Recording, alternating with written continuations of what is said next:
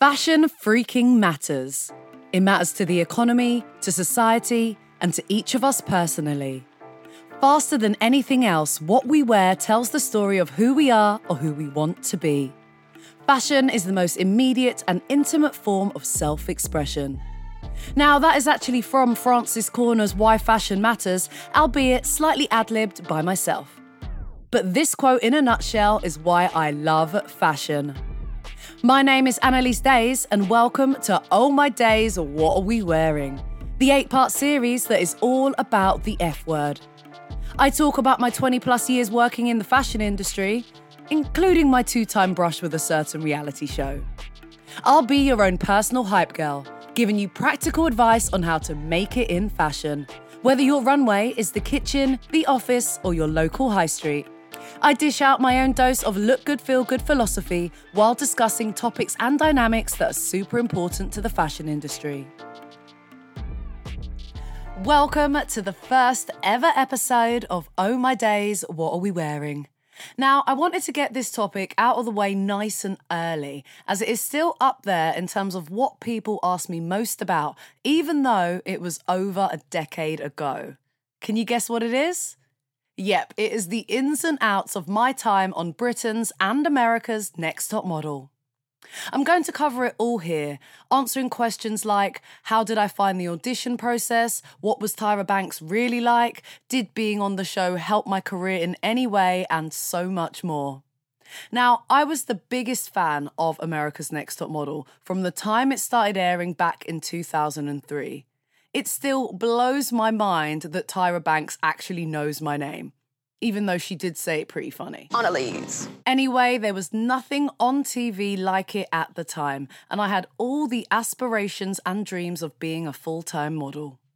My model journey actually started when I was 12 years old, when I practically forced my way into the industry. Without my parents knowing, I took some photos of myself in a photo booth in the then Safeways, which is now Morrison's supermarket. I found a child model agency in the Yellow Pages, Scallywags, I remember it well, and snail mailed my photos to them with a handwritten letter. This is all very much showing my age. A few weeks later, I got a response in the mail asking me to come into the office, and of course, I forced my parents to take me. From there, I started modelling for teen magazines and various commercial brands. One of my first jobs was modelling teen fashion on This Morning, and I vividly remember strutting myself down the mini runway like I was Naomi Campbell. Even as a 12 year old, I was doing too much. I worked pretty well, doing cute teen jobs here and there, but when I was about 15, 16, I found it hard to transition to an adult modelling agency. I got no's left, right, and centre, with the main comment being that I wasn't tall enough. I started to think maybe modelling wasn't for me. Meanwhile, the British version of America's Next Top Model started airing, and of course, as any aspiring model would do, I applied every year. And this one year, I got a response to my application. I was gassed. The auditions were held at the nearby Sadler's Wells Theatre, which was actually a place I knew pretty well from when I used to dance. The familiar space was welcomed, as everything else at this audition was pretty intimidating. Gorgeous girls lined the corridors, and the first thing we were required to do was to get our height measured. I'm already panicked. I'm definitely not the tallest. In fact, I think I was at the minimum height requirement. I stretched my spine as they measured me, and I hoped that my fro would add some much needed centimetres. We were then ushered into a studio in groups and asked various questions by a panel of judges who were anonymous to us. Of course, I tried to razzle dazzle them, and I left the room saying to myself, smashed it. In the following weeks, I had a few phone interviews with the casting team, and I mentally started packing my bags. Then the phone call came, and they said I hadn't made it on the show. I was devastated. It was around Christmas time, and it really did put a dampener on the season, and I proceeded to eat and drink everything in sight. New Year's went by, and in the first few days of January 2009, I got another call from the production team. I figured it was just a follow up call, but they asked me if I would still be available to take part in the show. Apparently, one of the girls lied about their age, meaning that they had a spot open for me. Of course, I said yes. And my experience on Britain's Next Top Model was definitely interesting. It was my first real TV experience, and honestly, it was a bit of a whirlwind. Sharing a house with girls you didn't know, a grueling schedule of challenges and photo shoots that culminated every four days in an elimination, where judges Lisa Snowdon, milliner Louis Mariette, and photographer Huggy Ragnarsson would tear your photo apart. Well, that's what it was like for me, anyways, although they did sometimes have good things to say. Elimination was the most terrifying part. When you watch the show, it looks like it's only 10 minutes long, but in reality, it's hours long. Standing on the stage, shaking in your heels, waiting for your turn with the judges. Then you'd get sent to the green room while the judges deliberated, which again could be an hour or more. When a girl got eliminated, I kid you not, it felt like they were dying. And that's just because of the mental state that they keep you in throughout the show. You end up getting super close with the other girls, you're isolated from your friends and family, and you can only make the odd phone call when they allowed it and, of course, filmed it. You had no access to the internet or outside world in any way. And even when we were in public spaces, they kept us isolated. Tensions were high and stress levels were even higher. If you poked me, I probably would have broke down in tears. So when you watch these shows and you see these girls crying for no reason, just keep that in mind. The trauma, the scrutiny, and the judgment is real.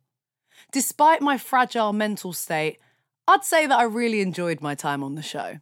It was my final year of uni at the time, and I was writing my dissertation about reality TV. So I was really observant and paid close attention to the production and how the crew operated, which I personally found fascinating. As a media studies student, I was very aware of the power of editing. And the editors could make you look like whatever they wanted when they have hours of footage of you. In this case, I think that worked to my detriment as I always thought twice before I spoke instead of just letting the natural me flow out. On the show, I think I came across rather cocky and arrogant. And I believe that's because I would rather fake confidence than let my insecurities do the talking. But as I said, overall, it was an amazing experience. I felt that it really tested me as a model, putting me in different photo shoot settings. We travelled to Iceland and shot at the famous Blue Lagoon, worked with some amazing photographers, and was gifted so much stuff while filming that I needed another suitcase to go home with, which they also gifted us. My highlights would be the shoot that we did for Simple Skincare, posing in a bath full of mangoes, and the challenge I won where we got interviewed by Johnny Vaughan on Capital FM, and he had to choose his fave interviewee. Obviously, I nailed it with all of that Annaliese personality. My elimination came, and it was definitely my time. The judges kept saying that my photos didn't match my personality and that I should think about toning myself down accordingly. That was never going to happen, even if I tried, so I was happy to go, placing seventh in the competition. I continued to model and finally got myself an agent who actually said no to me many times before I appeared on the show. And I thought that was it for my top model experience. How wrong I was. It was only a couple years later when I got a call from the production company who made BNTM. They told me that another production company were trying to get in contact with me and if it was okay to pass on my details. Of course, I said no problem. Dealing with that production company was like dealing with a mysterious beast. They refused to be open about what TV show they were casting for, but at the same time gave you the impression that it was a huge deal. I was slapped with a pile of paperwork to fill out and sign that included a lengthy non disclosure form. And finally, I was told it was for America's Next Top Model British Invasion. The show involved models from past seasons of BNTM competing against American models for the title, and pretty quickly I was flown to LA. I honestly had no clue what I was letting myself in for. Upon landing, I bumped into some other models from my season and others, and we were bundled into a van, taken to a hotel, and put into individual rooms that we were told we couldn't leave under any circumstances. Of course, we snuck around this slightly by passing notes under doors, trying to figure out who else was there. For the next few days, meals were brought to our rooms and we were escorted to various locations in the hotel for psychological tests and more interviews, where they made it clear that we had not yet made it on the show. We did our before makeover photo shoot, and of course, we were all thinking, what else could they need from us? Then it was the final interview with Tyra herself and a bunch of other people sitting at a panel like table as I stood in front of them. Wow, what a moment! Definitely shows that everything happens for a reason. I reminded myself that if it wasn't for that girl who lied about her age, then I wouldn't be standing in front of Tyra Banks. And of course, we were eventually told we'd made it. The American version of the show was a whole next kettle of fish. It was glossier, bigger, and better in every aspect from the mansion we stayed in, the caliber of celebrities we met, the photo shoots we did, and the countries we visited. Us British girls milked it dry. We defo had an advantage with understanding how the format worked. This gave us a bit of confidence, and we gave them everything when it came to the interviews we had to do every four days giving them one liners and funny comments and perspectives that we knew the producers and editors would eat up. That's not to say it wasn't daunting. We had expectations to fill. And us Brits didn't do that well in the first few weeks, with models from our side being sent home first. ANTM was defo shinier than BNTM, and apart from that, I'd say the only difference was that when girls got eliminated, they didn't go home. They were actually taken to a hotel and basically had to follow us wherever we filmed so that the press wouldn't be able to figure out who got eliminated. Who knew the US press was invested in top model like that? The eliminated girls were called bogies, and of course, we never saw them. But we did get the odd story from our wranglers who indicated that was really the reality show that should be filmed. I'll say no more. And just to go back to those interviews that happened every four days, I think it's important to note that we had to look the same every time we did these.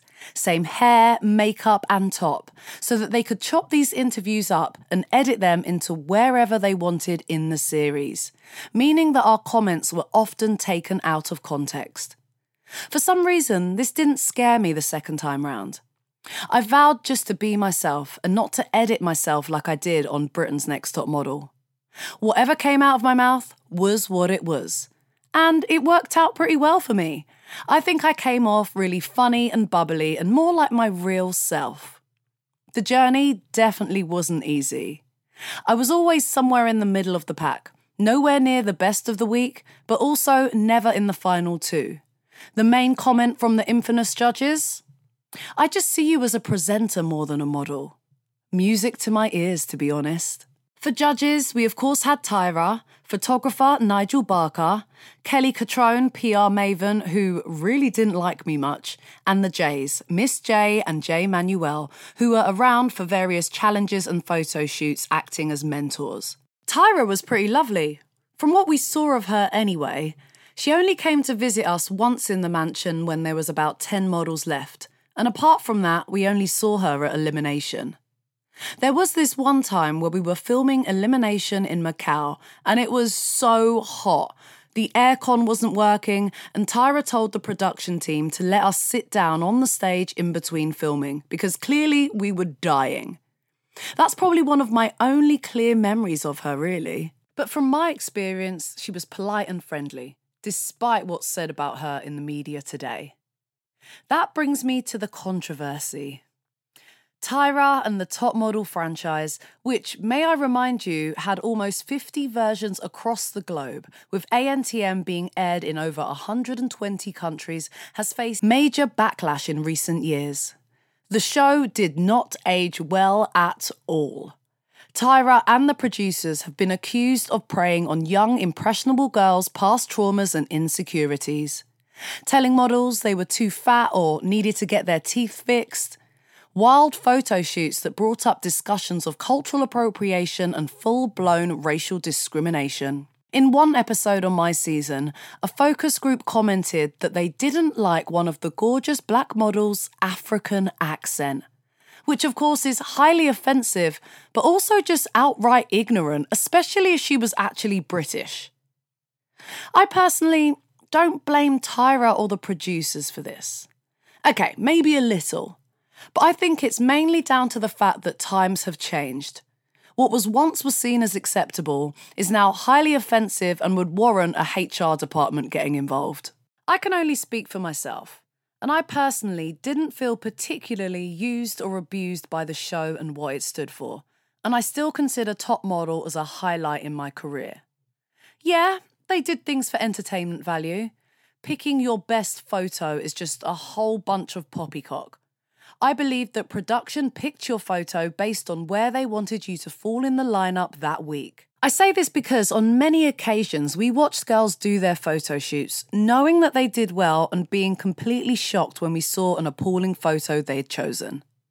But I had great moments. Some of my fave would be winning diamonds for myself and the other British girls, which happened to be on that same challenge where the African accent comment was made shooting on the platform of the Macau Tower in torrential weather. I loved it because my photo was particularly good that week and I got praise from the judges.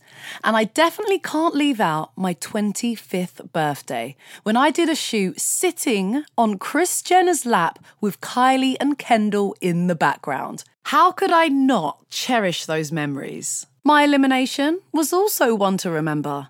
And without tooting my trumpet too much, I'd say that it was one of the best eliminations in top model history. I placed third to those of you who don't know. I managed to win over the judges and really surprise them with what this not so tall presenter like model could do.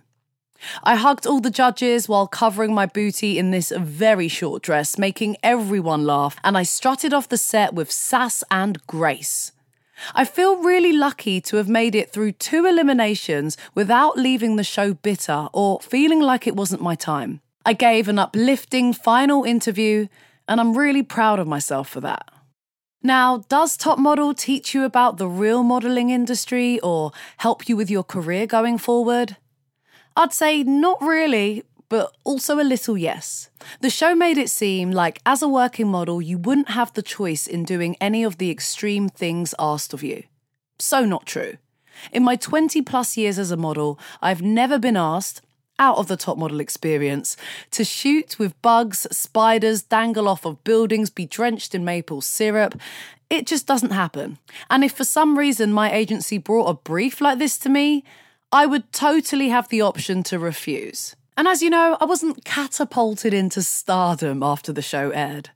I still had to put in the graft and still do for every job I get. But I will say that it taught me transferable skills, like being able to take criticism, understanding how to deal with competition, and the confidence I gained from this extreme modelling assault course are all things that have indeed helped me with my career thus far. And I think it's safe to say that I wouldn't be the woman I am today without Tyra Banks and the franchise she created. If you have any questions about my experience on America's Next Top Model or Britain's Next Top Model, please do get in touch. I actually did a whole bunch of reaction and recap videos from my time on the show. I even interviewed some of the top model girls, so you can head over to my YouTube channel to check that out. And of course, I'm open to any other questions or comments you may have, whether that's about getting into modelling, the fashion, or presenting industry. My DMs are always open at Annaliese Dayes. Now, this part of the episode I'm calling Fashion Flashback. It's where I take you on a brief journey on the history of some of our favourite items of clothing.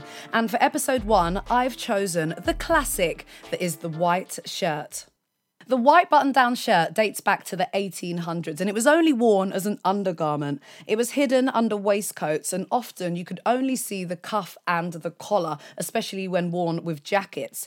It was seen as a symbol of status, with only the wealthy at first being able to wear them, mainly because obviously the wealthy don't work, so they were the only ones that were able to keep it clean. Yeah. Even I struggled to keep my white shirts clean. I struggled to keep white anything clean, to be fair. Anyway, in the 1900s, it became a growing symbol of the office working class. And that's where we started to see the distinction between white collar workers, which was like office and corporate, and then the blue collar workers, which was more manual and their shirts were navy. In 1924, IBM, this massive technology company, actually demanded a dress code that included that all employees had to wear the classic white shirt. This was like a big deal because they were like a proper big company, and I think it really showed a lot. But then in the 1950s, that's when it started to get juicy um, with the introduction of post sex shirts. Uh huh, mm hmm. Uh, this was a cinematic trick in films to imply that sex had taken place. Yeah, so it was the first time that audiences saw women in white shirts borrowed from their conquests the night before. We have all watched this scene in a film before. Although, now that I think about it, I don't think I've actually ever done it. Like, maybe like wearing your boyfriend's like old t shirt, but never like a fresh white shirt. Oh no. Anyway, um, post sex shirts um, coincided with the second wave of feminism by women wearing their men's shirt. It kind of symbolized independence and sexual freedom, and also a desire for gender equality just because men were seen as like professional and were taken seriously, and their clothing kind of reflected that. But I've actually got a case study for you. In the 1980s, shirt brand Van Heusen, I hope I'm saying that right, launched a commercial selling shirts with the tagline, For a man to wear and a woman to borrow. it was a proper little sassy advert. Women wearing men's shirts, doing like normal tasks, brushing their hair, opening the fridge, etc. And each one had their own line. One says, If you think I look good in this Van Heusen, you should see Jeffrey. Okay, then, honey, with the sass. I actually put the link in the show description below. I think it's actually worth a watch. It's also important to note that the white shirt was a reoccurring theme in model iconography, with all the great supermodels shooting in them, like Cindy Crawford, Kate Moss, Linda Evangelista, and the list goes on. And they all created these really iconic images. But yeah, Nowadays, women aren't just wearing men's shirts. There are so many fabulous brands and designers creating white shirts for women. But I think that women's fashion will always play around with masculinity, whether that's suits, blazers, t shirts. And you've got to remember, even trousers at one point were seen as super revolutionary. Thank you so much for listening to episode one of Oh My Dayes, What Are We Wearing? It was so nice to have you along for my debut episode. Please do subscribe to my podcast. I've got lots more fashion topics to cover. Tell a friend, share the love, and I'll be back next time.